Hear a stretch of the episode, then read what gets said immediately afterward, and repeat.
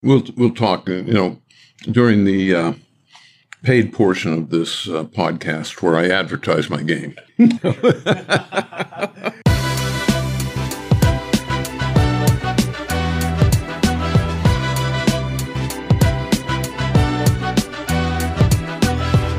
Welcome to Season 5, Episode 5 of Acquired, the podcast about great technology companies and the stories behind them. I'm Ben Gilbert, and I'm the co founder of Pioneer Square Labs, a startup studio and early stage venture fund in Seattle. And I'm David Rosenthal, and I'm a general partner at Wave Capital, an early stage venture firm focused on marketplaces based in San Francisco. And we are your hosts. Today, we are talking about the company that invented the home video game industry, Atari. And we have someone with us who's got some pretty good stories about it the founder of Atari, the father of the video game industry, Nolan Bushnell. Hello, Nolan. Great to be here. Good fun. Indeed. Thank you so much for joining us. As some of our listeners know, Nolan has started a swath of other businesses, uh, one of which, awesomely, is Chuck E. Cheese, which we will uh, get much, much deeper into later this episode. We dug up some photos of young Ben uh, last night. Yeah, Nolan, I should let you know, I'm going to turn my computer around right now. Chuck E. Cheese was, like, by far and away uh, my favorite place in the world Mine growing too. up. And uh, It here's was some designed that way, you know. here's some pictures of my third birthday at Chuck E. Cheese, uh, and there's me with my favorite toy, which is a Chucky doll. How fun. Now, Nolan, this is fun timing for us and for our listeners, uh, since our last episode covered the early days of Sequoia Capital and Don Valentine's career, which you had a lot to do with. Well, Don was really maybe the best board member I've ever had. He was also the most frustrating and, and infuriating. you know, he had this ability to ask me a question about my own company that I didn't know. But the minute he asked it, I knew I should have known then. and, and so I started to cram for board meetings saying, okay, Don's not going to catch me this time. And he always would. so I always believe that a proper, insightful question can be very instructive. Well, and that was, as we covered on our last episode, you know, down in the Socratic method, that was uh, really the root of, you know, what he pioneered at Sequoia. So, Yeah. Well, listeners, our last limited partner episode was a deep dive into marketplaces from an academic perspective. On this show, we often talk about the levers at play in marketplace businesses, and as you would suspect, there are experts who have spent their careers studying and categorizing things like take rate, search and discovery problem, and when to subsidize. One such expert is Ramesh Johari, a professor at Stanford and advisor to Wave, along with Uber, Airbnb, Stitch Fix, and many other great marketplace businesses. So if you want to listen and become an acquired limited partner, you can get started with a seven day free trial and listen right here in the podcast player of your choice by clicking the link in the show notes or going to glow.fm slash acquired. For our sponsor this episode, we have Zoom Info. Zoom Info is an awesome business and product story that is totally in the acquired vein. Totally. This is an amazing under the radar entrepreneurial story. Henry Schuck, the CEO of ZoomInfo, actually founded a predecessor company back in 2007 called Discover.org from his law school apartment. They were dedicated to helping sales professionals find the right contacts at the right accounts so they could stop digging for prospects and focus on closing deals. And then in 2019, Discover.org actually acquired ZoomInfo, another big player in the business data space. Yes, they kept the ZoomInfo name, and the combined company has grown way beyond just being a contact data solution. They've actually created this full stack B2B revenue growth platform on top of it. It is super cool. ZoomInfo actually went public in 2020. They were the first real tech IPO after COVID hit, and they have continued to expand their product suite, and they've just done phenomenally well. It starts with the best business data in the world, whether that's company, contact, or intent data, and this data fuels ZoomInfo's actionable insights, engagement platform, automated workflow capabilities, and so much more. It is the single best way for B2B professionals to find their next customer or close their next deal, streamline their operations, and build the best team possible. And best of all, it is all in one place so your revenue teams can collaborate seamlessly and close deals faster. So if you're in B2B and you're wondering how can we drive more revenue and who's not, how can we find, acquire, and grow accounts? that are looking for our solution right now. How do we make our sales and marketing teams as productive as possible? How do we automate our go to market motions to both supercharge our growth and save money? ZoomInfo is simply amazing. They now handle the full revenue pipeline from marketing to sales, even ops, all based on the number one ranked business data. Yes, customers include enterprises like Snowflake, Workday, PayPal, Dropbox, Unilever, and thousands of startup and growth companies, 30,000 customers and counting. And here's something really cool ZoomInfo is making their go to market playbook available for anyone to try for free. You want to find out how you can use intent data to target key prospects or how to revive a stalled deal by expanding your buying committee outreach? Head on over to acquired.fm slash zoominfo to see the ZoomInfo plays and just tell them that Ben and David at Acquired sent you. Yes, definitely. And our huge thank you to ZoomInfo. And now, on to Atari. Yeah, let's do it. Nolan, you were born in Clearfield, Utah, right? Just is that just outside Salt Lake City? Uh, It's about halfway between Salt Lake and Ogden. Okay, okay. We were talking a bit before the show about uh, your your reflecting on how you became an entrepreneur.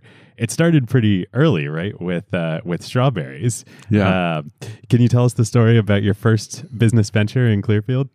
Well, my mother over dinner table said, "We've got too many strawberries. We always had a truck garden in the back of the house, and uh, and she said we've got way too many strawberries. We're going to have to give them away." So happens the next day she took me to a grocery store, and I noticed in the produce section they had strawberries in these baskets for fifty cents a basket. I thought to myself, "Self, hey, there's a market." And I went home. I picked the strawberries, filled the basket. We had a bunch of baskets sitting on the shelf in the garage. Filled them up and marketed them uh, door to door. At the end of the day, I mean, this is an hour and a half's work. In the end of the day, I had five bucks. This is in a world in which my allowance was 15 cents a week. Wow. And so all of a sudden, I said, what did, what did your family think of this? Well, my mom was really. First of all, she said, "Well, you you took those that money from our neighbors." you know, I said, "No, but I provided a service. They didn't have to go all the way to the store." Yeah. Yeah. You're like the good eggs of, uh, I I don't think good eggs is down in Southern California yet, but uh, it's fresh farm to table groceries Exactly. delivered to your door in San Francisco. Uh, It's wonderful. We, Jenny loves it. We use it all the time. Now, here's the question.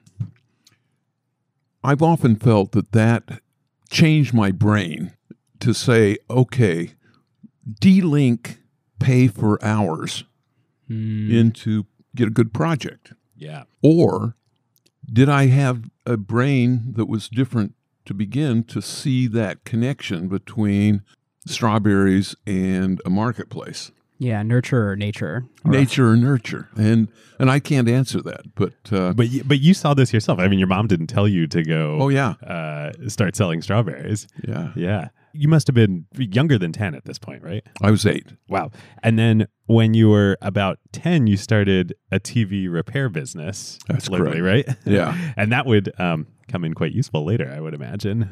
Well, I'd always been kind of a techie kid. I was always curious about how things worked and that sort of thing. And I watched a TV repairman that came to our house. The TVs were big and bulky, and so it was all house calls. And uh, This was the 1960s? oh no, this was 1953. Wow. I mean, so, you know, real bit. The TVs were like a piece of furniture. yeah, and and basically cost a month's salary. Wow. you know so it was a different ball game and uh, and i noticed that all the guy did was change tubes and so the next time our tv failed i said i'm going to give this a go and of course I'm sure it went great the first time. Well i got a shock and you know there were various things i learned how to discharge the crt because that you know it's popped up to 15000 volts and so you don't want to do that Entrepreneurship comes with risk. yeah. But, you know, in those days, the schematic on the back uh, panel, one tube was the vertical oscillator, another one was the first IF. And so all of a sudden I could tell which was. So if you had a lot of roll, that was the vertical oscillator. And if it was, that, you know, and so just by looking at the screen, it was almost self diagnostic. And so I fixed it. And in doing so, I'd found a wholesale supplier of tubes. These are all tubes. This is before semiconductors. I'm Yeah. Mhm. I'm really old. This is know? this is before yeah. Fairchild. Yeah. Yeah. And so I said, hey, maybe there's a business here. And so I s- started marketing my skills. And at those days, a house call was, was five bucks. Wow. And So, so, you I could spend said, all day selling strawberries, or you could do one house call for the same well, amount. no, but I didn't believe that they were going to let a 10 year old kid get into the back of their ah. thing for five bucks.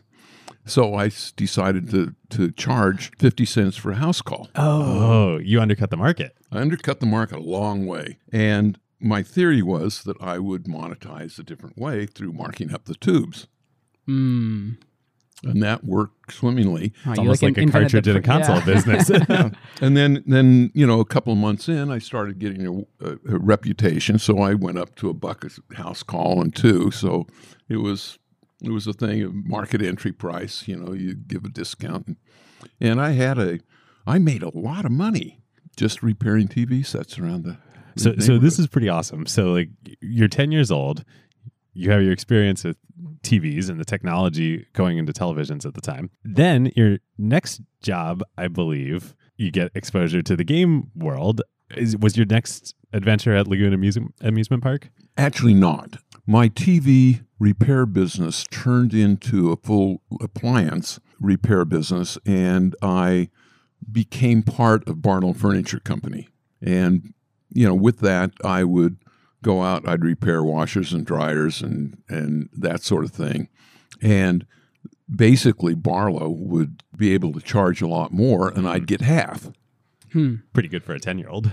Yeah, well, this was 10, 11, 12, 13, 14, 15, 16. I continued that until I went to college at 18.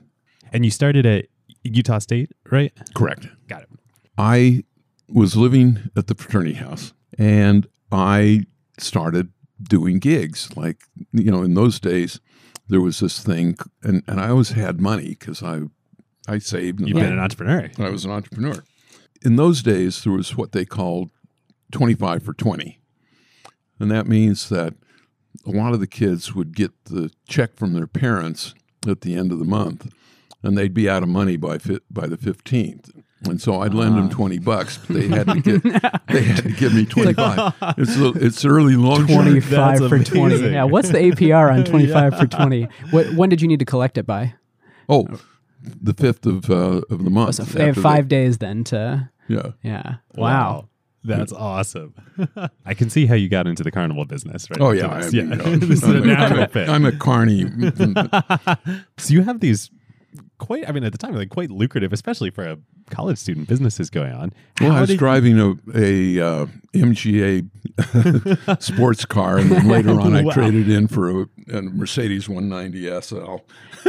So were, Wow. were you getting any funny looks from people that are like, how are you getting all that money to, to buy cars like that? You know, nobody really thought about it that much. I, they said, but then I did a really good one, and this was called the Campus Company. And the Campus Company was a student blotter that had a calendar of events in the center, and I'd sell advertising around the side Mm-hmm. and give it away free to the kids at the beginning of the quarter. Yep. And I'd sell five thousand dollars worth of advertising, and it cost me five hundred bucks to print it and give them away. The part that I didn't know is that once you did that, I do it for every quarter. Mm-hmm.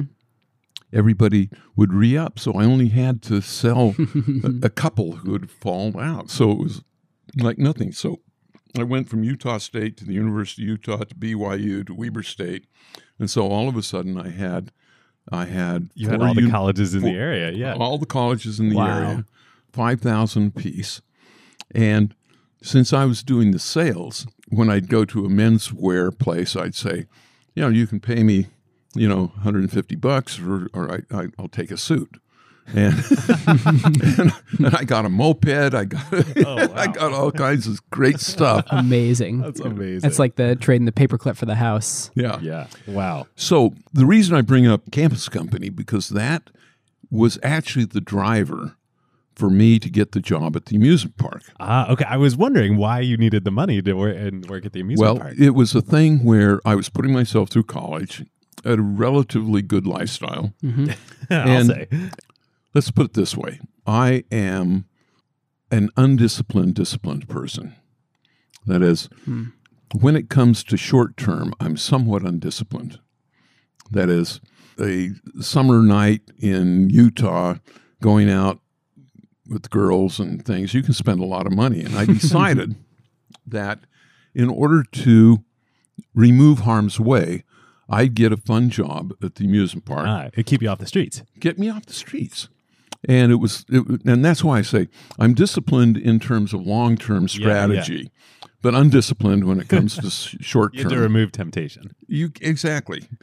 It violated kind of one of my rules, which all of a sudden I was working for a paycheck for for uh, Yeah, t- trading time for dollars. trading time for dollars. But then I discovered that in the games department, they paid commission when you did above ah. that. And so all of a sudden, I could turn this dollar twenty five cent an hour job into a $2.50 an hour job, which was Now triple. for a full Yeah. day. Yeah, okay, Yeah. you're making Triple- money that's worth it.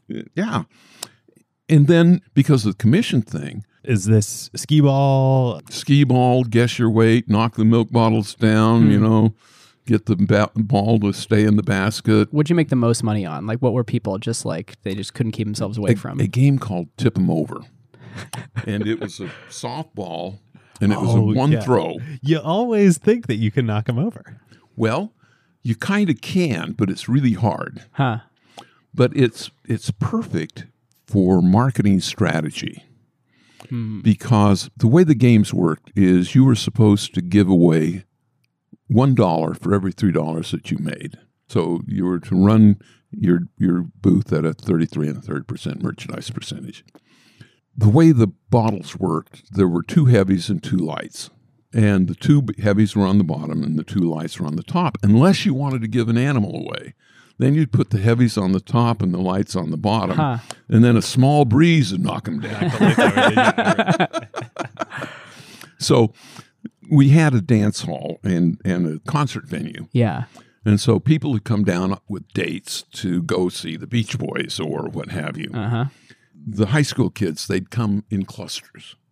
And there'd be the captain of the football team and the head cheerleader. And then there'd be, you know, Nathan. The, So someone like us in high school. Yeah. the- Nathan, the, the, the water boy. I was captain of my high school football team. That's don't great. I was definitely not. I was at Chuck E. Cheese. So anyway, what I do was when it came time for Nathan the water boy to throw, I'd set a, a stack, and he'd win one for Marion the librarian, his Oh, we are so grateful for you. and and it would it would turn the worldview of the head of the football team Yeah. upside down. And so I could extract all the money he had because he wasn't going to let the Oh my goodness. the, the, uh, Wow. the head cheerleader to go without a stuffed animal. That's spectacular. That is It was diabolical. I'm envisioning uh, the Pong uh, marketing strategy in the future in, in bars here. But w- was it after that summer then that you transferred to the University of Utah? yeah. What happened is once I got the job, there was actually a, a gap year when I went to work for Litton Industries in aerospace and in a clean room doing guidance systems and things like that. Because you were studying engineering at Utah State. Correct. And then when I was in the fraternity house, I decided that engineering took too much homework. And so I transferred over to philosophy, then to economics, and then mathematics.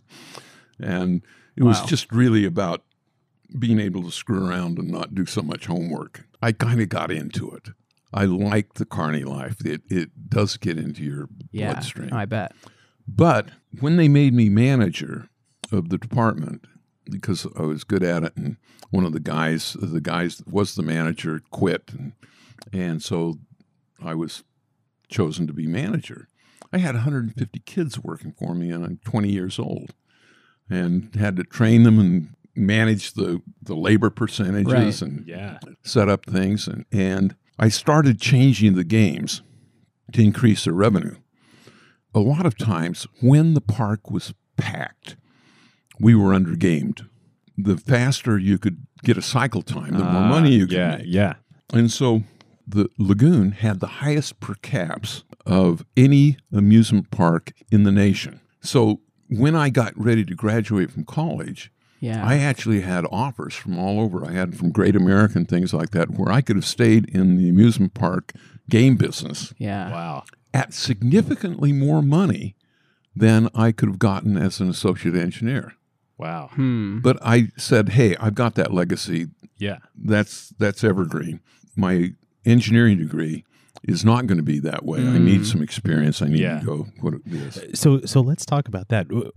When you get to the University of Utah, the University of Utah at this time is like an amazing place in pioneering computer science and in particular computer graphics, right? Exactly. Four four places in the world: Stanford, Stanford AI Project, Yep. MIT, Mm-hmm. Champaign Urbana, Mm-hmm. and the University of Utah, which doesn't belong. but it was really Dr. Evans, the guy who later founded Evans and Sutherland. Yep. And for listeners too, I mean, some of the other people who were there around this time, Alan Kay was there, Kay. John Warnock, who founded Adobe, uh, Jim Clark, who had co-founded Netflix with Marc Andreessen, Netscape. uh, uh, not Netflix, yes, Netscape, uh, and then of course Ed Catmull. I have to ask, was Ed there at the same time He that you was. were? wow. And I always thought that I was kind of the the cheap and dirty guy because I was doing games. You were the and all these- All these, guys were doing great tech. Uh, Wow. Did, did you know at that time? I mean, you say you were called the Utah guys. Did, did you have a sense at the time that this place and this group of people are sort of a, a special primordial soup of what would become the foundations of the technology industry? Or were you like, ah, Not a clue. these people seem smart. I feel smart, but kind of dirty and this carny? Like, yeah, I, I no, I, I had no idea that it was going to be prescient. Hmm. I mean, it's pretty amazing that you, you have this, you know, we spent all this time on your growing up, but it's all three of these things. It's your entrepreneurial instincts. You learn management running the, the amusement park, and then this incredible engineering and graphics environment that you're in at Utah.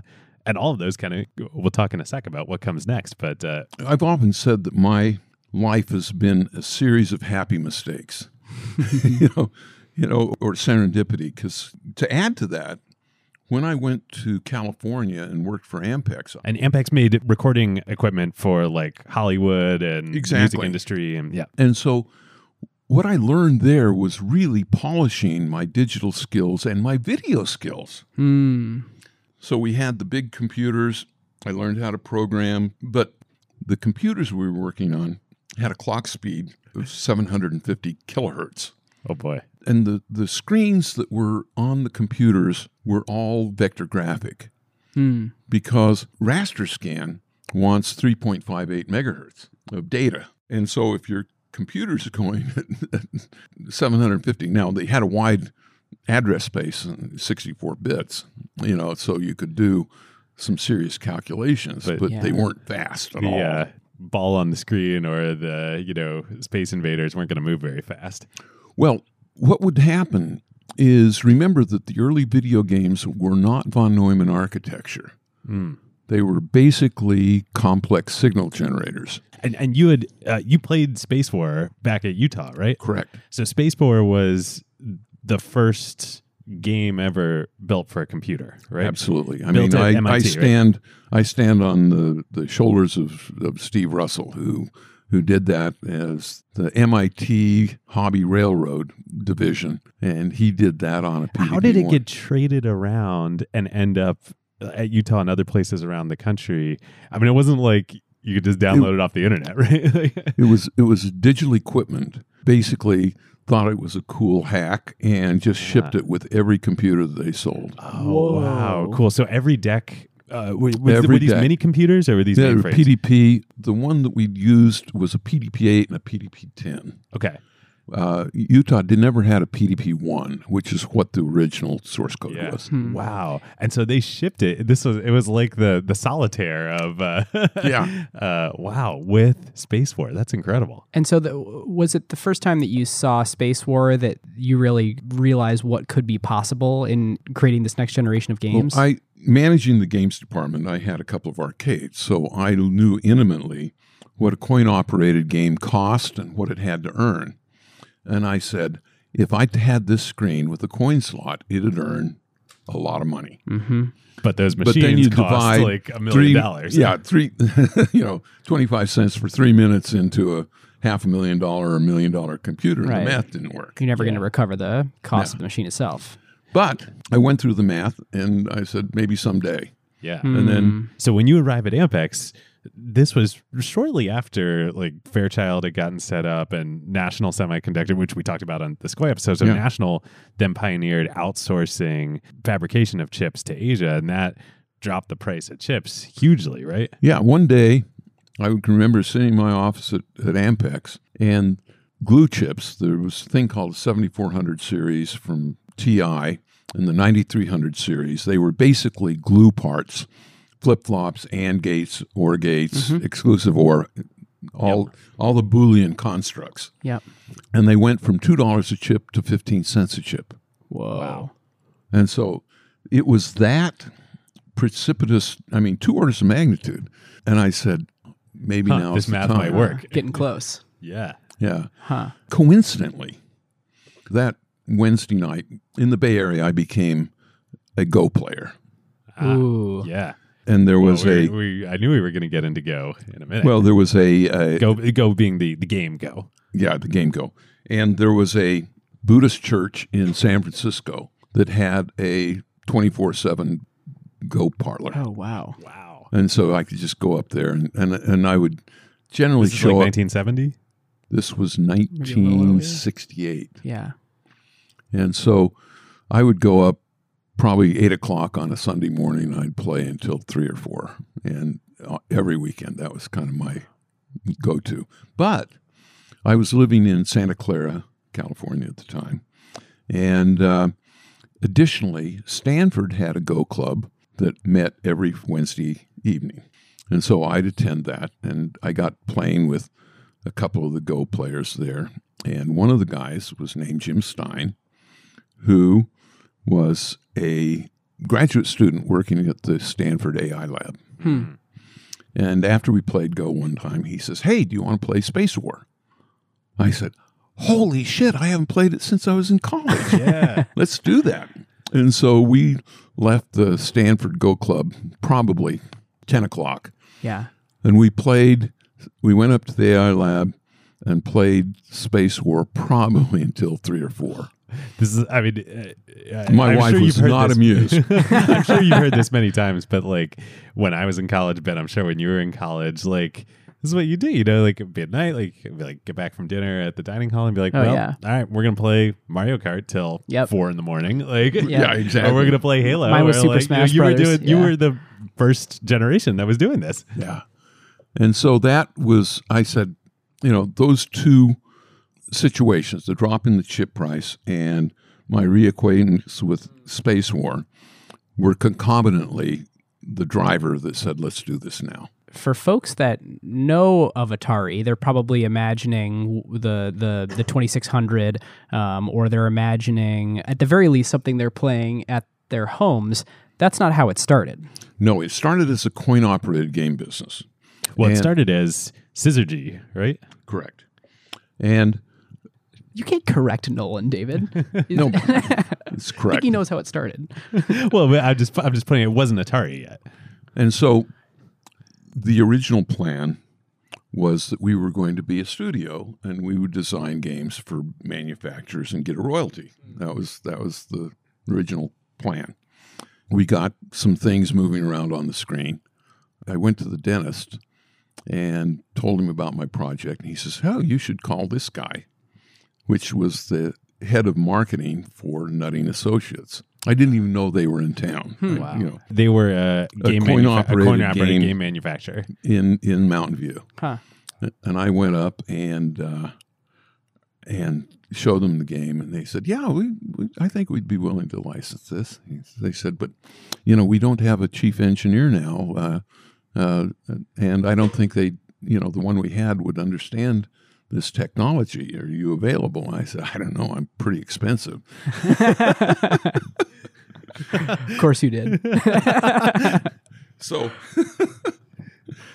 I, I sound like such a carny, don't I? This is Uh, this is great. Yeah. Well, But- also, I mean, this is like um, you, you were. I, I had in my notes we didn't cover. I mean, the people that were starting companies that we talked about on you know part one of the Sequoia episode at this time, like the Traitorous Eight, and the like. These are hardcore scientist engineering types. You know, Robert Usually in their Bob 40s. Usually in their None in their twenties.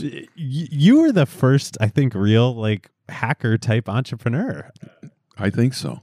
Yeah, I, I I've often said that I blazed the trail for both Gates and Jobs. Hmm. You know, you know, just proving that it could be done. Yeah, I mean, Right. because they didn't look like you know Gordon Moore and Bob Noyce. It's kind of like the the five minute mile problem, where people say, "Well, it can't be done," and then someone does it, and then suddenly there's this massive wave after them of people that are awoken to that the world is accepting of young, brilliant twenty something CEOs, and boom, we have this wave of them. no question about it. Yeah. Oh, but I got to I got to finish my Yeah, yeah, please. the so uh, you had set up Scissor G Engineering, right? Yeah. And then I went to nutting. I said, I'm pretty expensive. And they said, Well, how much? I was making $850 a month at Ampex. hmm I said, $1,600. Yeah. They said yes too quickly. Whoa. oh, so you left and I some on the table. and a company car. Um, so how did that turn into what would become Atari then? Silicon Valley has a couple of things going for it that are, I think, underappreciated. One is that almost everybody knows intimately somebody that went off, started something, and made a, a gobsmack full of money. And they say, I know that guy or that girl. And I'm smarter than they are. and I'm sitting here doing nine to five, and they're out making a lot of money. Yeah. I can do it. Yep. You know, it's funny. I I, uh, I I think I might have referred to this on the show before, but I went to business school at Stanford many years after you were there. But I think that was one of the most powerful things is like all these entrepreneurs would come talk to us, guest teach classes, be there for cases, do lunchtime events for us, and we just you just realize like they- they're just people too. Like, Yeah. there's nothing special about them. But then I had a real advantage with nutting because nutting put the first computer space in. And all of a sudden you start noticing and saying, these guys are bozos. You They're paying me sixteen hundred dollars a month. I have a company car. what are they no, doing? but well, they they they fired the head of sales because he was making too much money on commission. now that is a real bozo move. Huh. That's a really bozo move. and and so when it came time for the next game, I said, I really don't want to hang my star with these guys. Mm. You know, because they will underproduce. They'll, they'll nickel and dime things. And my theory in life has always been go big or go home. Yeah. Clearly. And so when it came time for that, I said, you know, I'm going to have to leave and I will design your next game, but we'll do it under a contract. Hmm. Little be known to them, I'd already gotten a contract from Med- Midway and Bally. so I had two contracts to based on. That's great. And so you were game designer. Were you also the sort of lead engineer on that first game uh, Yeah. with them? Okay. Yeah, I was lead engineer. I basically did all of the And that was Digital com- stuff. computer space, which was a commercialized space war, basically. Precisely. Yeah. we come to the next chapter of total serendipity. My first engineer, and Al Alcorn, was actually my tech, and he was in a work study program at Berkeley, and he'd do six months on, and then six months at Berkeley, and then six months as my tech. it turns out that Steve Bristow was his alternate. Ah. And both of those guys, like when Atari came along, Bristow became head of engineering and Alcorn became head of research. Hmm. They were brilliant engineers. They were right? really good, but very different. Al was much more rigorous. That was his brilliance and his downfall. He would interview 30 people and not find one that was acceptable. Although, is he the one who brought Steve Jobs to you? Yeah. So he, he found one who was pretty good, Yeah. although not an engineer. But But then we'll get there. But Bristow, if you said, okay, we need another 20 projects Mm-hmm. and we need it in the next 15 minutes, he'd go out, he'd hire a bunch of people, he'd fire some and what have you. I mean, he was he would he was a scrambler. It'd be messy, but it'd get done. It'd be messy, but it'd get done. Exactly. But the first day that Al came to work for us, and us being now this new company that With- with working on Ted Dabney contract and with, I. yeah. yeah, was the same day that I'd heard about Magnavox showing a video game at a trade show up in in Burlingame. Yeah. And so I went up and I s- saw this thing, and it was an analog piece of crap. And uh, uh, and I said, "Gee, you know, there's no competition here." But I looked around, and they were playing this ping pong game, and it looked, and they were having fun with it. And and and there was so many things wrong with it. There was no score. There was no sound. There's no score. Who's going to play that? Yeah, I, well, not just that. After you hit the ball, you could change the the dynamics of it with by twisting a knob. You don't get to change the nature. Yeah. after you Spin on it. it. You know, that's just wrong on so many levels. yeah. Uh, So so it was analog though, like it was running on like vacuum tubes. no, there's RC time constants. So basically, if you have a capacitor and a resistor, oh. it'll change the voltage based on how fast oh. it is, and that gives you a delta V. It's kind of incredible that the early video games were actually analog. Yeah. Oh yeah. I mean, Ralph Baer with these designs were really important. The very, in fact, the very first game that predated Steve Russell's at MIT was an analog game played on an oscilloscope at the Brookha- oh. Brookhaven National Labs with a guy named Willie Higinbotham. Huh. In terms of full history disclosure Wow. here, Always building on the shoulders of giants. yeah. Okay, so you saw the Magnavox. You thought thing's a piece of crap. Yeah, but I be said, better. you know, using our technology, maybe this would be a fun game. But more than that, I needed a test project for Al mm-hmm. because computer space was really complex, and I thought, you know, as a as a learning project, what you want to do is bite size things down to get people to understand the tech, and so I described the game and I said, that's your first project. And no like design doc or spec. It was like here's kind of how it's going to go. Yeah, this is a blackboard. Yeah. before whiteboards had been invented. and I said, You got to get it done in a few weeks because I think I can sell it to, to General Electric. I might have told him I've got a deal with General Electric. I'm not sure. and, and I'll be damned if in two weeks he didn't have a working Pong machine. Hmm. Wow. But it had some problems. For example, it had on the paddles angle incidence, angle reflection, you know? Yeah. I, I read something that this was sort of Al's idea after what you sort of drew and described that that he thought, well, it, it would be way more fun if we cut the paddle up into eight segments and then each segment, depending on how far away from the middle it was, actually affected the sort of uh, The angle, angle that it, it, yeah. that it bounced off of the paddle. Now that's very interesting because the way I remember it, I came up with that idea. But I'm willing to give it to J- Al. I don't care. Well, who uh, who came up with speeding the ball up as the as play went on? Again, I think I did, but, but I'm not going to opine to it. Which is another great mechanic because it means number one, you don't really get bored of it because you can't just keep it going forever. Constantly ramping up the difficulty. And two, if you're collecting coin drop, then that's going to speed up those games and you're going to get mo- more people flowing through. Precisely. So, okay, so before we get into what happened with this prototype, the name of the company, can you tell us how it became Atari? Which, of course, is a term from Yeah. In those days, everything was snail mail.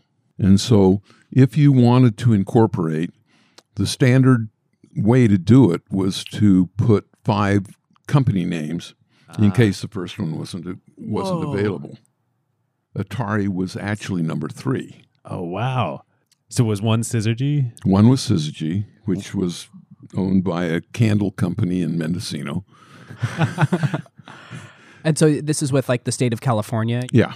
And I to this day I don't remember what number two was.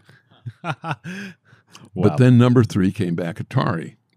And what an amazing name, by the way. I mean, it starts with A, Well, which well, yeah. is great. You know, it's funny when we when we first got it back, we weren't sure we liked it. And Atari is like the equivalent of check in or checkmate in Go. Correct. Yeah, check is probably a good thing. Close enough. So you didn't like it at first or you weren't sure. Weren't sure, Yeah. which is really funny because you know, I really believe Yeah. that like Shakespeare says, you know, a rose by any other other name. Yeah. Over and over again, I've named a company that has not sounded right. Two weeks in, it's the best name in the world. Yep. yep. It's like uh, uh, how Phil Knight hated both calling the Nike swoosh the swoosh and the swoosh itself, and now it's the you know one of the top five most valuable brands in the world. Yeah, exactly. Well, and this comes together with Pong, right? Because the amazing Atari logo, which we'll link to in the show notes if you don't, you know, have it etched into your memory as a as a child, uh, is is wonderful, and you know, It's a forms great- the A and the and the Yeah. Pong paddles and the Yeah. How did how did you come up with the logo? How'd that come to be? That was done by George Opperman, hmm. who was a brilliant, brilliant graphic designer. And I said, "We need a good bug for for the company." He came up with ten, and I said, "That one."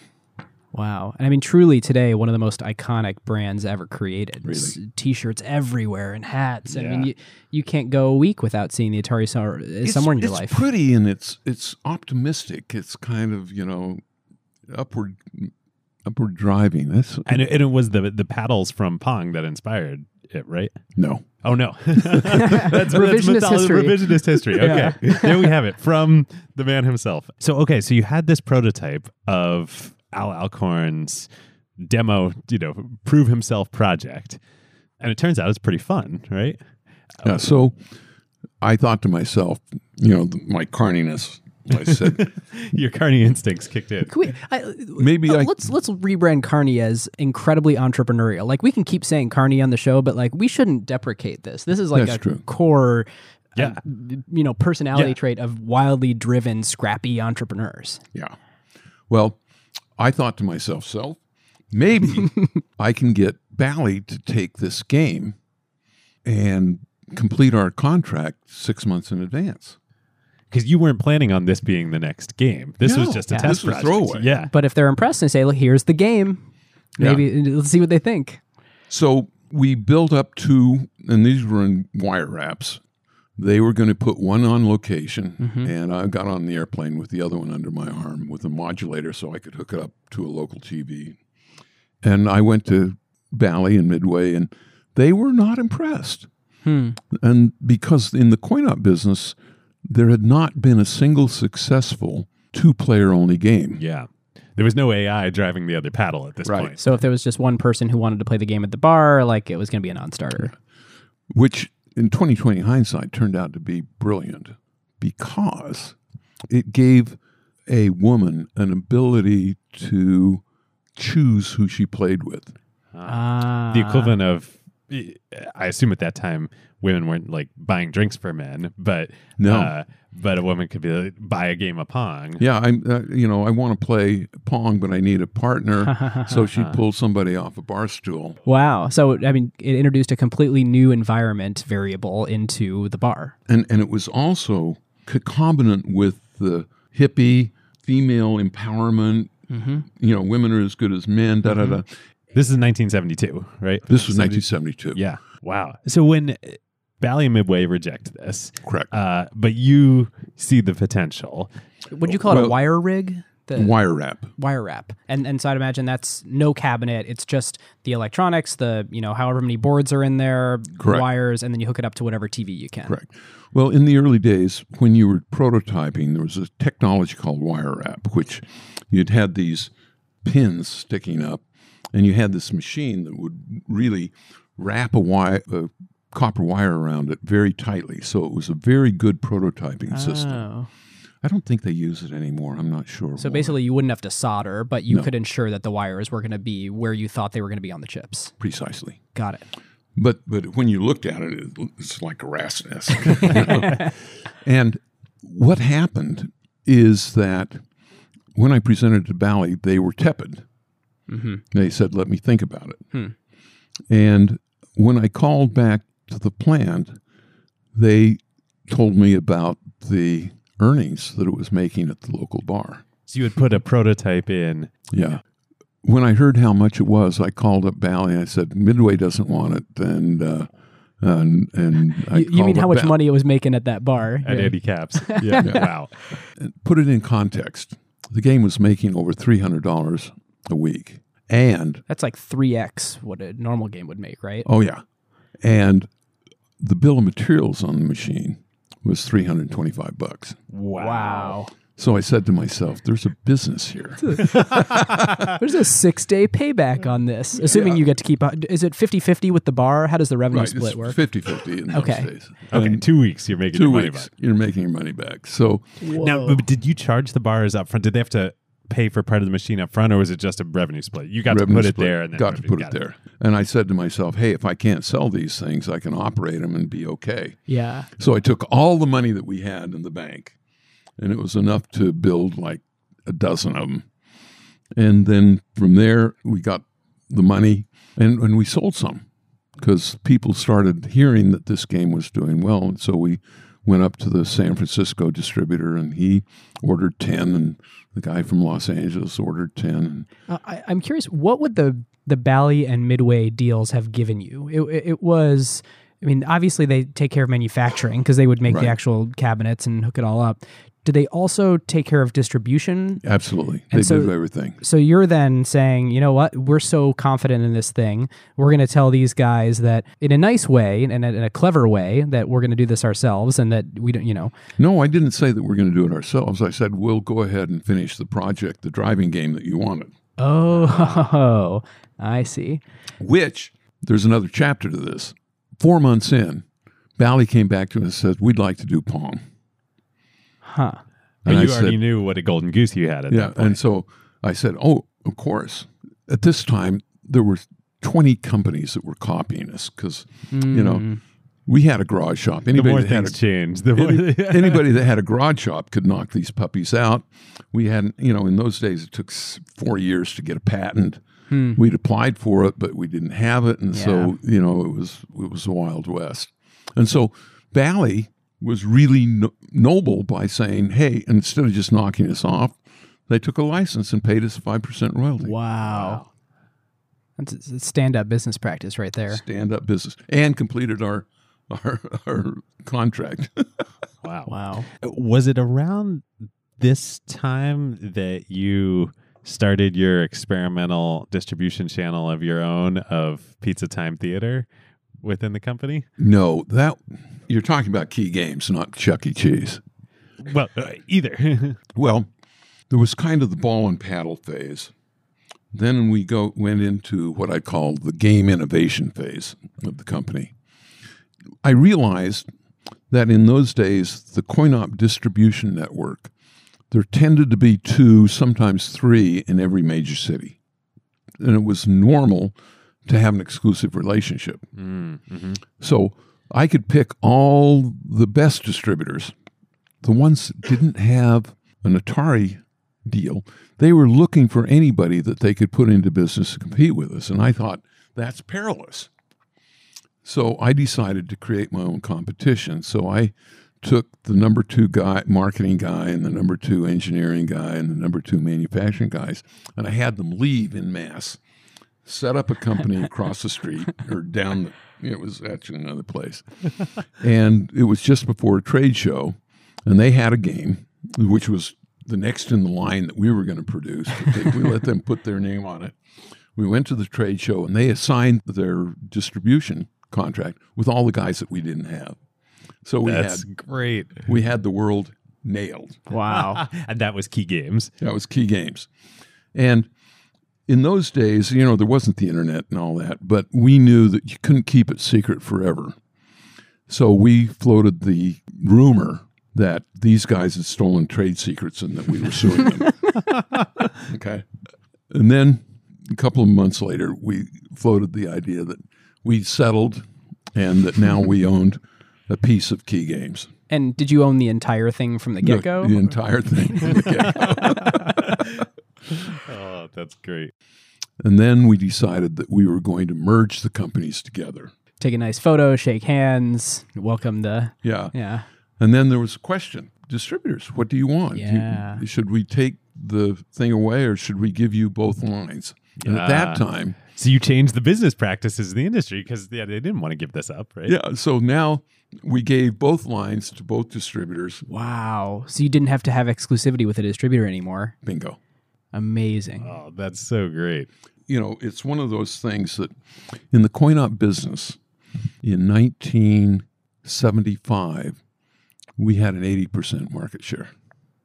Wow. Amazing. Wow. And so it and then Going, so going from nowhere, you know, we were undercapitalized and, and all that. G- give give us a sense of how many uh, cabinets you then manufactured from what seventy one to seventy five. probably 300,000. wow. And each of those earning roughly a couple hundred bucks a week. Correct. H- how'd you capitalize that, or did you manage to get pre orders and have sort of a, a nice working capital cycle? Actually, the business model I'm more proud of than the technology hmm. because I built this company on each, my partner and I put in $250 each. That's the only capital that went into the company until Don Valentine in 1975. 75, yeah. And so what we did, I figured out just in time inventory. So all the cost was in the cabinet, the TV set, the coin mech, and, and the power transformer. The glue parts for the computer and all that, it was a lot of numbers, but not they a were lot of 15 actual cents a- value. Chip. Yeah. So we could actually, from the time a cabinet came on the floor, we'd have the TV set and all the other pieces come in all at the same time. Mm-hmm. And so we were turning inventory 28 times a year. Oh, wow. That's like Amazon levels. Exactly. So we were able to uh, essentially sell a product and have 60 days to pay for the the you had merchandise. terms so from it your operated in suppliers. so the company operated in positive cash flow. Wow. Wow. And what were the payment terms when you would deliver one of the units to? Uh, 30 days, okay. but we'd give a 10% discount for five days. But then we found this factoring company that would buy our receivables. And so I'd get immediate cash. Wow. So what? So you you grew to millions of dollars a year on no Oh, no capital. No capital. Wow. Had you spoken with with Don Valentine or any other investors and and um, to Venture foreshadow? capital hadn't really been invented yet. Yeah. Well, Don yeah. invented it in a lot of ways. And uh, from what I read, the sentiment around the time uh, sort of associated CoinDrop with mafia activity Yeah, and, and gambling. Like people didn't want to be involved in investing in this sort of mob controlled or, or mob perception in Correct. industry. Yeah. Well, it was true. During the um, Prohibition, the mob provided illegal booze, illegal gambling, loan sharking, and prostitution. When Prohibition was repealed, they still had their three, the, the trochea. Ah. And then the games modified. You know, in the speakeasies, they had roulette and slot machines and the whole nine yards. But when all of a sudden the speakeasy emerged from underground, they could easily identify the slot machines. And so they started disguising them as pinball machines, but they were payout machines. They were gray area. Oh. So that's why pinball had such a negative stigma. Not because of pinball, but because it, a, a lot They of were them were actually slot machines. They were disguised slot machines. They were Uh-huh. Hmm. Wow. The proto venture capital industry that we talked to, you know, the Arthur Rocks and the, you know, the folks that were uh, the Tommy Davises, and like they, they weren't gonna. Yeah, I'm sure. You, did you even talk to them? I didn't know. I, I hadn't heard of venture capital. I, uh, you know, it was just, Wow. So how did you? I was just young and dumb. How did you and Don intersect then? He came to visit me. He found me. I didn't find him. Hmm. And at that point in time, we were in six buildings and we were up about 30 million in sales. And, This is like 74, early 75, Yeah. somewhere in there. and so we were kind of getting to be big shits in in the, in the valley. Yeah. Wow. And, uh, And he had just set up Sequoia Capital. Yeah. Taken it independent from Capital Group. now, now you get, get this. He says, Can I see your business plan? oh, listeners, I wish you could see the face Nolan just made. Business plan. We had no business plan. I'd been running this thing by the seat of my pants. He says, "Well, I'll, I'll set you up to with a guy that can write your business plan for you because I need it for, for, for an investment because I, I like your business." So I spent a few hours a day for several days with this guy named Don Yost, who wrote the business plan for Atari, the very first one we ever had. Wow. And uh, When you're already doing 30 million in sales. yeah, I know, Wild. different world. And when Don first approached you, was it called Sequoia Capital at that point yet? Or- Yes. Okay. So he had he had fully spun out from Capital Group. Correct. And how did a deal get done? What did what did did he offer? Or did you how did how did you broach the conversation between the two of you of accepting capital to a business that had never had capital before? Well, to get the right patina on this, we had the summer of discontent. And I told you how we operated in positive cash flow.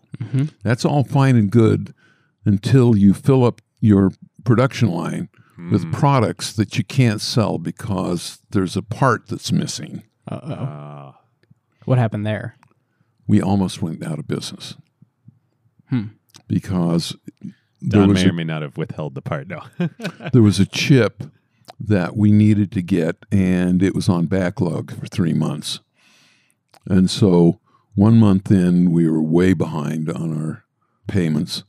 We got sued, and three months in, all of a sudden, we, we didn't defend ourselves because we owed the money. And so we had these judgments against us. And so there were sheriffs on the front door, you know, coming to uh, Collect, yeah. collect assets. What they really want to do is collect your from your bank account. Right. They didn't want your chairs and tables and stuff. And so what we did is we opened up bank accounts all over the nation. And so we would just go every week, we'd use a different checking account to pay our people. Wow. Oh, oh my goodness! Wow. Because you're trying to keep the doors open, you're trying to stay in business, you think this will get resolved, and you want to keep your great people. well, you know you have a great pay them. business too, Yeah. right? So was it in this really tumultuous time when you did the deal with Don? Then Really close. Yeah. We were damaged. And I did a, a reorganization with all my creditors. And basically, I gave them, I said, if you want 100 cents on the dollar, you got to give me six months. Hmm. If you want 50 cents on the dollar, I'll pay you in two months. If you want cash right now, I'll give you 10 cents on the dollar. mm-hmm. And then I said, and if you sue me, you'll, Get another video game. you'll never get a, an order from me again Wow. in our life. And then to get the line going again, I went to Jerry Sanders from AMD and I said, We've just been cut off because of credit hold. I said, but I laid out what, what the opportunity was. And I said, I need a $50,000 credit line for your parts. And if you give that to me, you'll be my preferred vendor from now on. Wow. Who were you using for chips before? Were you using Fairchild. Fairchild. Okay. and TI, and they were just jerks. And um, and Jerry said, "Okay, Wow. It probably was worth fifty million dollars to AMD to be the prime supplier for Atari. Yeah. Pretty good. Okay. Very good. Okay, So and then we've been good friends since. Good guy. Oh, that's great. So my understanding from doing a little bit of research before was that you effectively came to terms on what the investment would be from Sequoia during the time of, of tumult and before Correct. the AMD agreement. Yeah. But of course you hadn't closed yet. And Hadn't closed. You know you're you're you're maybe a month or a few more months goes by um, and you're getting ready to close the deal And we'd gotten much healthier. We, you know, all the things that we'd done, we'd fixed up things that we were shipping, and all of a sudden we weren't under stress again. And so it became time to close.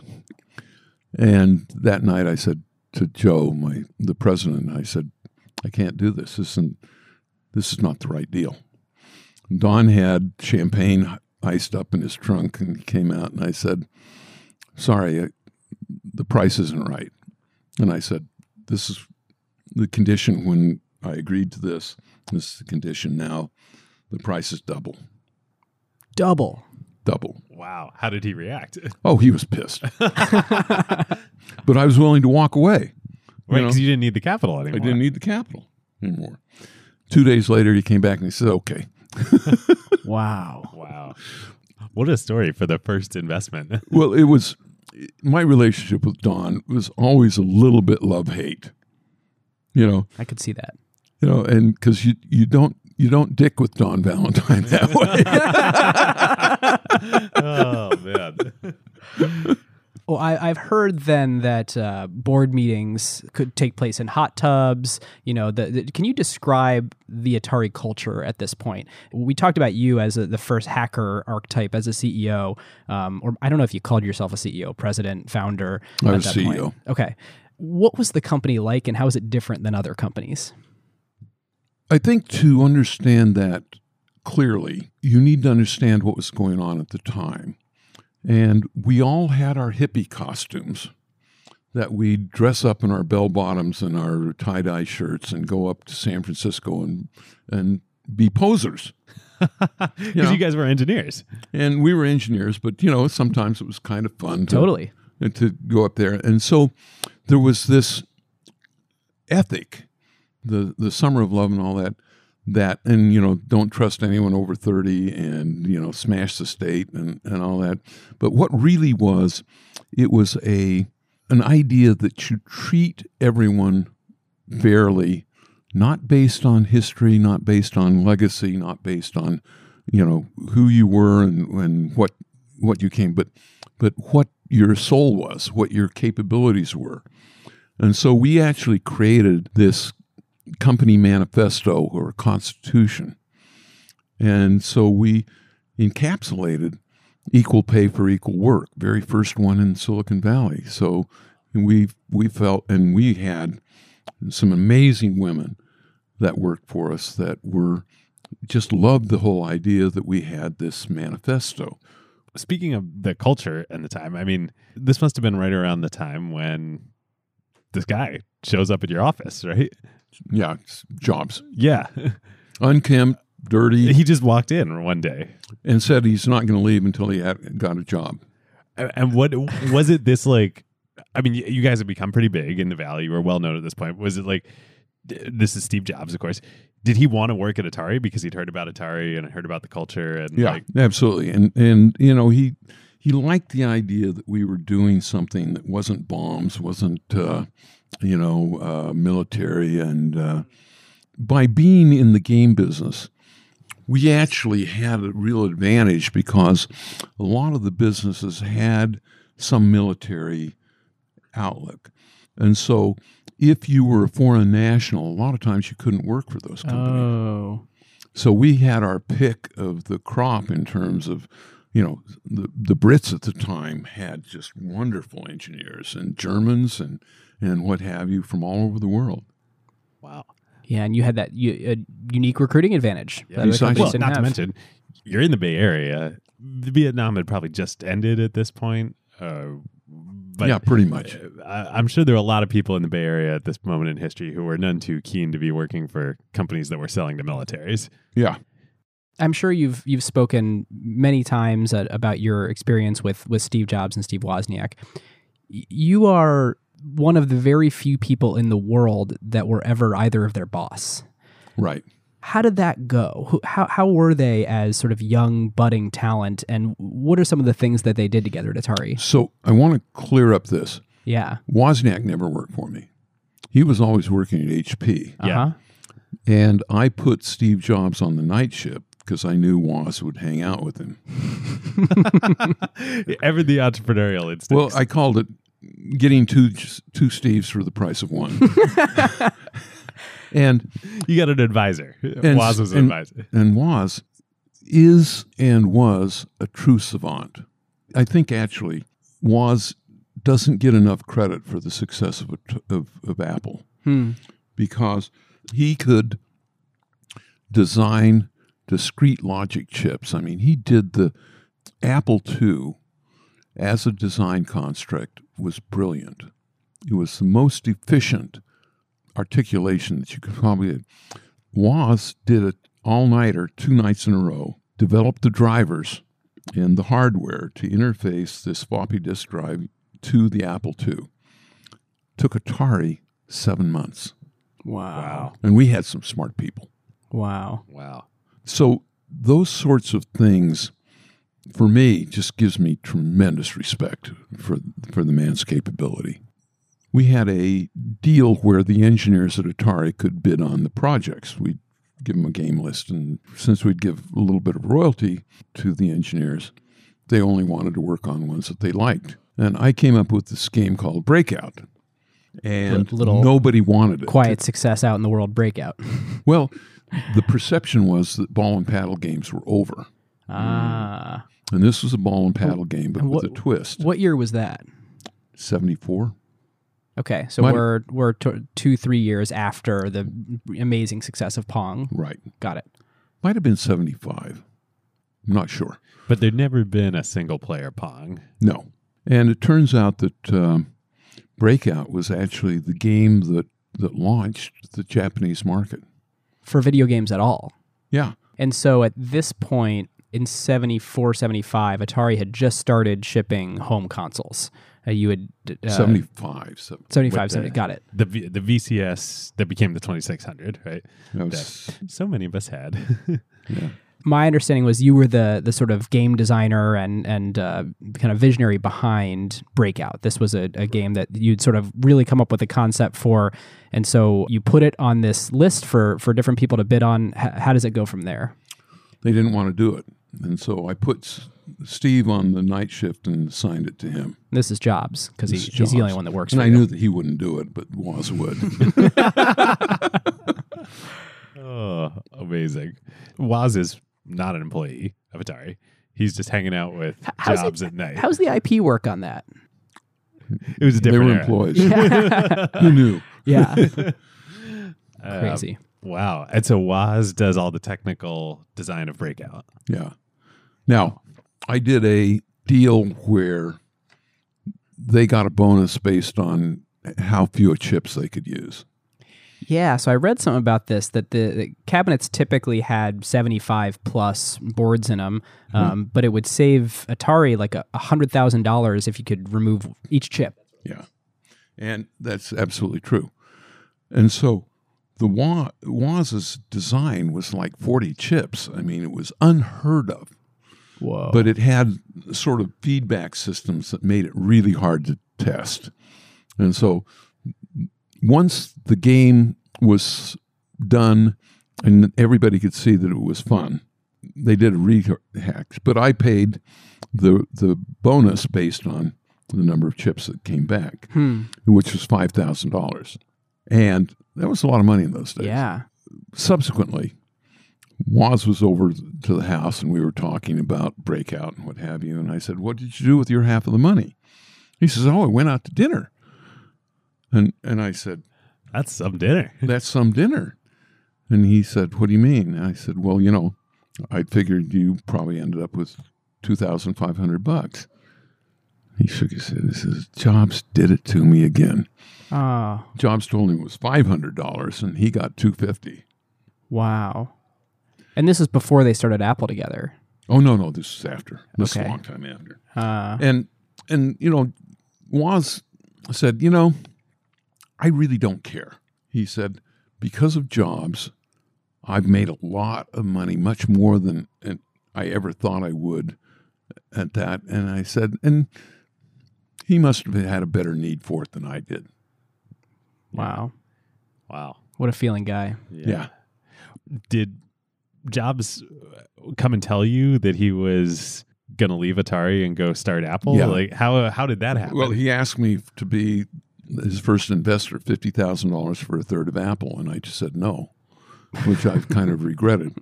And uh, but That's okay. Don made a mistake with Apple too. So well, it was really a, a thing where I actually think if I'd said yes, the world would maybe have been a slightly different place, because Mike Markkula, who did the first investment, was also a very hands-on mentor. Mhm. and he basically turned Jobs into an actually acceptable CEO that I probably wouldn't have done. Yeah, I think I've heard you refer to him as a Ho Chi Minh looking guy. Yeah. Yeah. Wow. And remember, Markkula was the first president of Apple. of Apple. Yeah, uh, Markkula had worked for Don Valentine, right? Correct. Yep. And uh, and the story is that Don sent Markkula over to talk to Steve. I sent Steve to John. Don sent Steve to Pinball Markkula. game here. Uh, Wow. David, can you just catch us up on the timeline moving through the mid 70s, sort of what happens in 75, 76, Yeah. and let's get to what the next financing would look like for uh, Yeah. uh, for Atari as a company. So Sequoia and Don invested in 75. Right. Then in 76, you end up selling the company. How, how did that happen? We were far down the design path of the 2600. We knew that we had to, one, build a new factory, two, that it was going to be a highly driven by fourth quarter sales. Hmm. And we just knew that we didn't have enough capital. And so we started down the path of taking Atari public Hmm. and we had an S1 drafted up and everything that, and then the market kind of did a hiccup. And we said maybe not. So we went down. So we said, okay, we'll see if we can get a corporate partner. When we uh, started down that path, Don says, "Hey, why don't you go talk to Warner people?" And the the Warner people came out and said that's kind of interesting and what have you. And maybe maybe what we can do is we can do a structure where we buy it and uh, you guys make all the money and do all the stuff. You know, and you know it was, you know, we were young and dumb. I had a lot of hay coming out of my shirt, what have you, and and so they send the Warner corporate jet to pick us up at the San Jose airport, and we climb on board. And of course, just to really do starstruck, they stopped in in uh, Sun Valley and picked up Clint Eastwood and Sondra Locke What on the jet? Wow. on the jet. Wow. And so we're we're flying to New York on the Warner jet with Clinton and his girlfriend. And Wow. That didn't come up in any of the research. oh, really? No. No, yeah. Well, and then uh, we get picked up at the airport in a limo, drops us off at the Waldorf Astoria side entrance.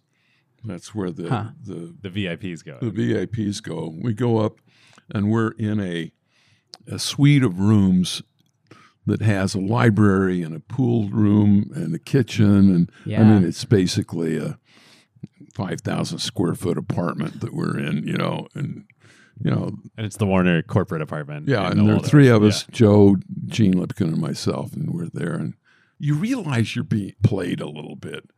But you don't mind it because it's kind of cool. It's Yeah. there is something very nice about getting sold to by someone who is an excellent salesperson. Exactly.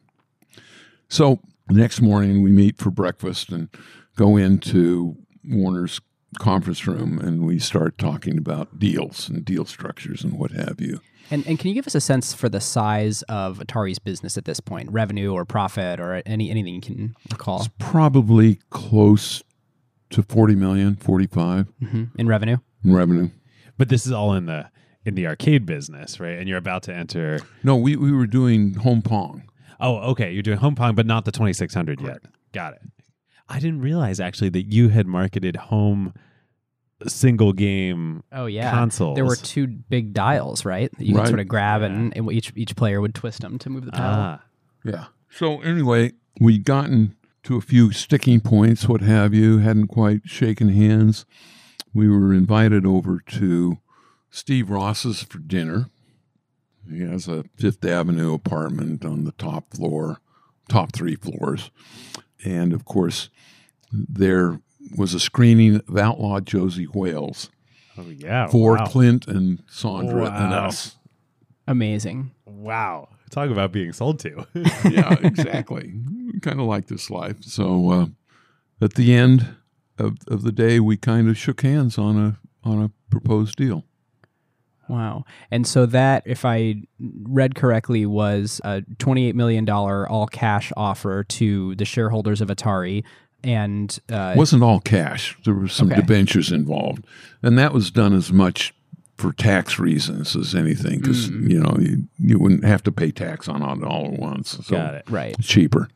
But in addition to that, there was a huge payout.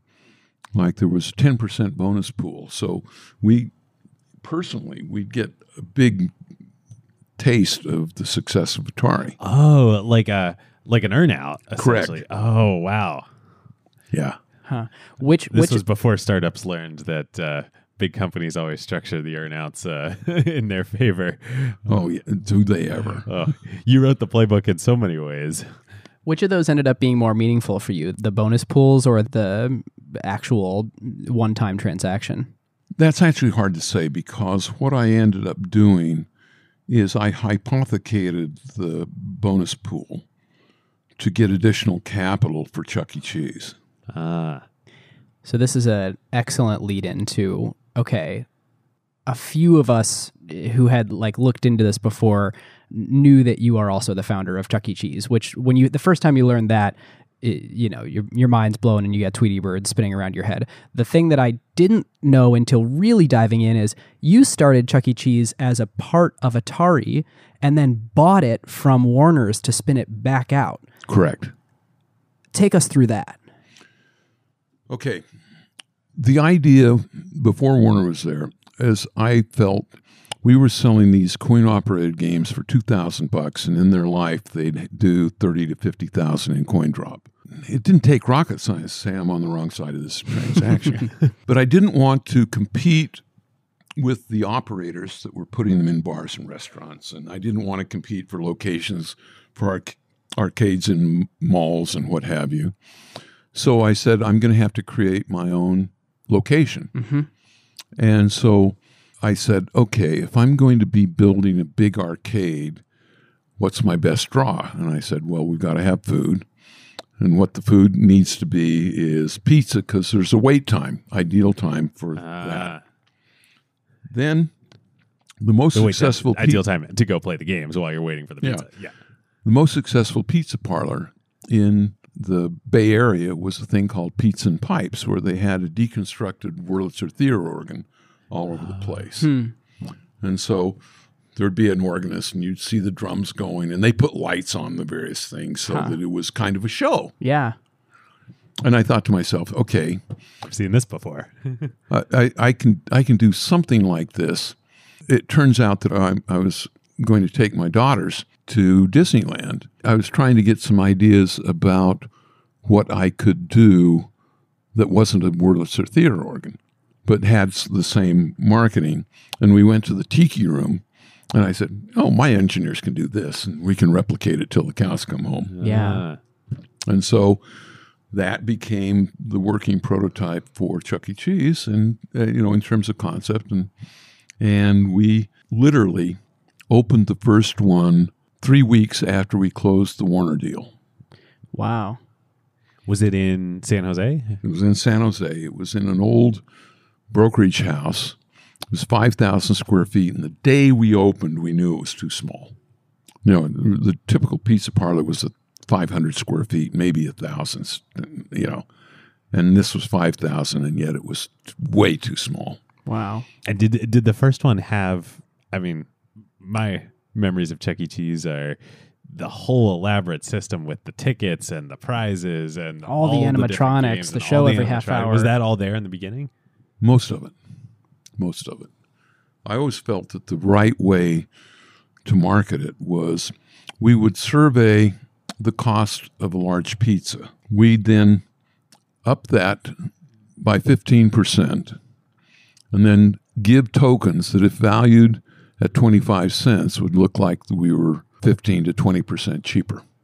Ah, So you would just bundle in effectively some some starter gameplay with the pizza. Exactly. oh man. Was Atari creating the games that were in Chuck E. Cheese then? partially we would we would buy from anybody you know, Yeah. like we bought Skee-Balls and things like that from Huh. others Huh. but uh, it was off to the races Okay. well so, it- you want me to tell you the deal i got from warner d- desperately, yeah. yeah. they they said you know I, we were, I was talking about expanding it at a budget meeting and they said "Hey, i don't think we want that and i said really? It's really good business. I said i'll buy it. They said how much how much you want to pay? I said i don't i don't know. I said i'm going to really have to work at this and i ended up The Carney wheels are turning. so i got it for half a million bucks. How many hundred thousand dollars a year for five years. Oh, they let you pay it over five years. No interest. No interest. Wow. And how many locations did you have at that point? Just the one. Oh, just the one. Okay. But that one threw off $700,000 of cash flow annually. I You're the, assume the corporate finance department at Warner didn't uh, give well, this a I mean, they a clearly just didn't didn't believe in it. I mean, Yeah, they didn't believe in it. Also, you were just the king of payback periods and cash flows. Exactly. Well, that's when you don't have cash, you got to think that way. Yeah. Yeah. What year is this that you you you buy it for 500k? Uh, 77. 77 or at least fi- it's the the year that you start five payments of of 100k. So that's in 77. Over the next, I don't know, decade, decade and a half, Chuck E. Cheese has close to 300 locations that you've opened. 250. 250. 125 company stores, 125 uh, franchises, and I sold it to Brock Hotel. To, to who? Brock Hotel. Brock Hotel. What did that transaction look like?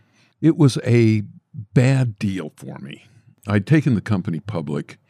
I made more money on Chuck E. Cheese than I did on, on Atari. Hmm. But I did it through selling of stock going on. But the company, the 1983 was when the Video game crash. video games right? kind of did. Mm-hmm. And Chuck E. Cheese was was hit by that a little bit. Huh. And so I had hired a new president of Chuck E. Cheese and started really seriously campaigning a sailboat, i.e., screwing off.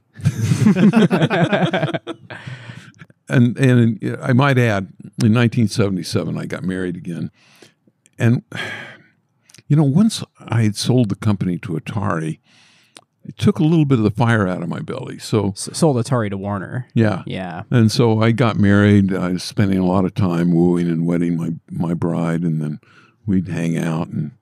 You know, it was you know got the big house and did a remodel and you know all all the stuff you do when you have a lot of cash.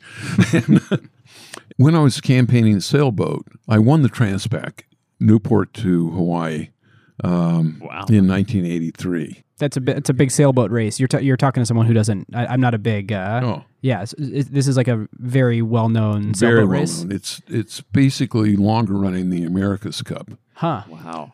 but it's considered to be not quite America's Cup because it's mostly downhill. Was it what is it? The wind is always at your back or Yeah, something? Okay, exactly. Yeah. So, so you want a boat that is very flat bottomed that can get up and surf. You you, you fly spinnakers all all day long, but it doesn't point upwind at all. Hmm. You know, and the America's Cup, you have to be an all around boat. I see. and, instead of what they call Transpac competitors are called sleds. That's great. But anyway, I won it in 1983. Congratulations. And the minute I hit land, I get this call we're going to miss our projections and lose money in, in the third quarter. Oh, wow. And you're a public company at this And we're a public company. You know, what happens is, is you know, when you lose money, I had uh, a couple of, you know, lines of credit out there, and that violates covenants, and it just starts to create a shitstorm. And so to get out of that, I ended up selling. Hmm. Wow. Not There for was- a lot of money, but it's okay. There was, um, there was another company. I mean, you've started so many companies in the years since and continue to, but there was one more company we want to talk about before we move on to uh, acquisition category here that came out of Chuck E. Cheese that you ended up selling to George Lucas. Can you tell us a little bit about that? Yeah, I had a project called Kadabrascope. And what I wanted to do is create computer aided animation. And I felt that doing tweens and things like that, that the technology was good enough. And uh, we created some pretty good software, but the the computers were so crappy in those days. I mean, it was taking 48 hours to render a complete frame. I mean, you know, and half the time the computer had bombed before it finished. So, you know, if you got one frame a week, you were really rocking. And this was with, with a VAX 780, which was the go fast scientific computer at the time. And these frames are 640 by 480 or less. No, they were they were um, no, they were they were 640 by 480. Hmm. Yeah, one a week. one a week. Wow. And there's not a business Imagine there. Toy Story in one frame a week. well, I'll imagine it in like 2065. yeah. So I ended up selling my software to George Lucas when when Chucky got into trouble. I mm-hmm. was scrambling for cash, and so in some ways I like to joke and say I I founded Pixar, technically, but George Lucas took it and did it, and while I while at Kadabrascope, I Which was sh- the name of the technology that you Yeah. yeah. I showed Steve Jobs. He came over and I, he was Oh very gosh. fascinated. with it. Wow. And I told him about some of the problems we were having. Da da da da. da. And so he came to me when he was offered Pixar, and I said, Hmm. From George Lucas. "Yeah." And I said, "The big key is render time. If you can solve the render time problem, it's a good deal." And what I hadn't realized is he'd figured out how to do a render farm. So where you where you basically atomize workstations the that- problem and and get a whole bunch of different computers to work on it. That was the first render farm that ever existed. Wow. Wow. Anyway, That's so cool. There's fun acquired history too, because Pixar was our first our first episode. I think we dove into the research and you know we were excited to find out that Steve Jobs Pixar came from George Lucas at, at Lucasfilm and what a cool story that was. And here we are a hundred It episodes goes later deeper. getting the you know even deeper origin story. It's just really Full cool. Yeah. Wow. Super cool. All right. Let's go into uh, our section after history and facts. And this is an illustrious, amazing history and facts. What we tend to talk about now is what would have happened otherwise. And, and the way that I want to frame this on this episode is what if Atari was never started? How do you think this crazy, enormous video game industry that we have today I'm sure you've thought about this before. Like, there's one view of it that's it wouldn't exist at all, and that you know probably probably not true. There's another view that is uh, it would be no different than it is today, which is also probably not true. So, wh- what do you think is the the middle there? I think that there's a 90% probability that there would have been a video game post the 6502 microprocessor. I think that the technology had progressed point where it was pretty simple. The secret sauce that I provided is to figure out how to do it with with state machine technology, which isn't an obvious thing to most engineers.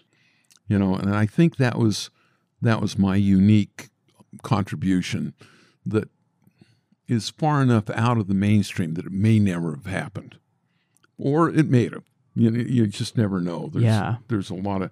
I always say that we were running down the hallway of a of a uh, of a hotel, and you're checking all the doors, and sometimes.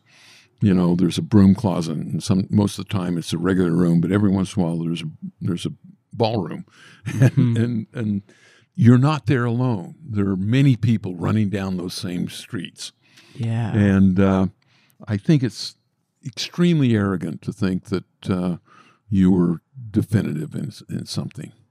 I read somewhere, I don't know if it's true. I, th- I think this was after you left Atari after the acquisition, that there was potentially a deal on the table for Atari to be the U.S. manufacturer and distributor for the Nintendo Entertainment System for the Oh, yeah. Famicom.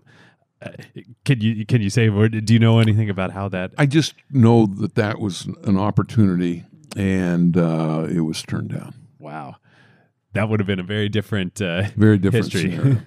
so Uh, I want to add one thing that about the Transpac, because another important thing happened over the chart table. Four in the morning, we did the rough for Etak, which was the foundation for navigation systems. You know, Yeah. if you have a mapping system in your car or on your iPhone, Mhm. it's all based on the technology we created. wow, That's what- and uh, I think I remember reading in the research that at Etak, which is one of the companies you created that did navigation technologies, uh, you had a an arrow based on the Space Invaders. That's correct. Yeah. for the car, and still to this day, any navigation, you know, Google Maps, whatever, like you're an arrow if you're the car, and it's because of that, right? Yeah. It's kind of fun stuff. that's awesome. Pretty Well- cool. What happened to Etak? sold it to News Corp, who sold it to Sony, who sold it to um, Tele Atlas or Navteq. Tele Atlas. yeah. Wow. Oh, how these things uh, find their way Google throughout Maps, history. uh, earlier earlier this season. Uh, so it, it all comes back around. One other question before moving on um, is Atari pioneered video games in, in, in so many senses, but is not relevant today. H- how could Atari have traversed the waves that came over the next few decades and been what Nintendo became, in especially in the United States? It all comes down to management. The company never had a, a, a strong sense of self. In fact, I think Atari is maybe the only company in the world in which the market leader abandoned its market. Can you imagine that? But it did, and and the sale to Jack Tramiel, you know, it was just a total cluster. Th- this Yeah. is Warner sold it off, Yeah. huh? they just didn't have a feeling for it. I mean, the executives they put into Atari were all record guys. They didn't Um, realize they were record player guys as well. And, and so they were Well, they were an East Coast company. I mean, like we covered on our last episode, uh, it was just like Fairchild, like an East Coast corporation running a West Coast technology firm It's in that day and It's age. It just just wrong. didn't work. Yeah. It just didn't work. Uh, and they and and Ray Kassar totally screwed up the corporate culture. Hmm. Like we went from not allowing executives to have reserved parking spots Mm-hmm. because I felt that hey, having the workers pass an empty slot with you know vice president was just an us versus them trope. Totally. And and I said I want this. I want us to be as egalitarian as possible. And yeah, I'm going to make a little bit more money, but you know I've got more responsibility and, and you know da da da da. Yeah. But we all are in the same cafeteria. We're all hanging out together. You know, when we have a beer bust on the back dock, we're all there. You know, and we went from that to a private din- executive dining room by a four star chef to you know limos and reserved parking spots and all kinds of us versus them tropes that was just not Atari. Hmm. The irony is now in Silicon Valley, there's a private dining room with four star Michelin chefs for everybody, and everybody takes Yeah. Uber Blacks to work, and like and Yeah. the company pays for all of it. But That's as it should be. yeah.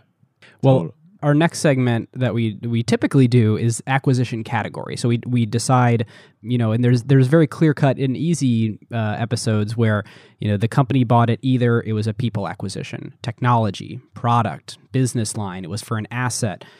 In this case, I think what's coming out is Warner didn't really know why they bought it, and then that led to some of the kind of falling apart later. H- how would you characterize why they bought the company and what it was for? I've often thought that Steve Ross, who was suffering from prostate cancer, a virulent one, had a very clear idea of what Atari was. When he got sick, I think the record guys didn't, you know, in a very significant way. And that's where it kind of came off the rails. Mm-hmm. Hmm. All right. Well, normally here after category, we would go into grading. Nolan, we will take your color on everything so far, both on Warner buying Atari and uh, uh, you buying Chuck E. Cheese back from Atari and growing that into what it was. We will take your color there as as our grades and finish up here. Nolan, thank you so much. You know, before we close up, I got to tell you what I'm doing now. Yeah. Please. Please. AI driven board games. I did a deep dive on the Amazon Echo and the Google Home system Mm-hmm. and the AI under it and the speech recognition and everything and became mesmerized. Hmm. And I thought to myself, this is a game platform that nobody knows about. And so let me do some board games that you can talk to Hmm. and that will answer. And so now we have Saint Noire, which you can go into at Amazon right now, buy the board game, then download the Saint Noire app from your uh, Amazon Echo. We're not on Google Home. We will be after the first of the year. Yeah. And you can play a murder mystery in which you're in the creepy town of Saint Noire, and there are 12 creepy people, one of which is a murderer oh, that's fun. and the townspeople have to tell the truth. Oh, And it's the- like mafia or werewolf, but Kinda. yeah. And but but the uh, perpetrator lies. Oh, And so the game is interviewing everybody and finding out where they were on the night of the murder and who they saw and what they did and various things and find out who's. Is it uh, is it Fibbing. multiplayer or single player or both? I always play with three or four people and Hmm. we, we decide and talk about things. But there's the board game and it's gorgeous. And I suggest that everybody that's listening to this should buy six or seven, particularly for Christmas. Absolutely. Well, that, if only you could figure out how to put a quarter slot on the Echo, then that would be perfect. Well, you know, when you sell a bunch of paper for 40 bucks, that's almost as good. That's almost maybe even better. Well, there's one other trend here that you're on that I think is brilliant. I mean, the of course AI driven is interesting. Um, next generation gaming is is interesting, but the most popular emerging podcast category is true crime and this notion that sort of like you could have interactive gamified true crime i- is really cool Not to We're mention- actually working on one of those. oh awesome oh, cool. Not to mention board games. yeah I'll, I'll, board I'll games. accept when when you say true crime. I'm not sure that it's going to be true. yeah, nolan thank you so much my pleasure. It was fun. This has been a true honor. Uh, we're so glad you joined us, and uh, what a great moment in Acquired's history too to bring it full circle with Pixar, our very first episode, to be talking about the origins of Silicon Valley, and um, you know, you guys played such an incredible part in that. So, thank you so much for sharing the stories with us. Well, I appreciate it. Well, a huge thank you to our sponsor for this episode, ZoomInfo. If your company wants to supercharge its ability to find, acquire, and grow customers while also becoming more efficient, it is a no brainer to start using ZoomInfo.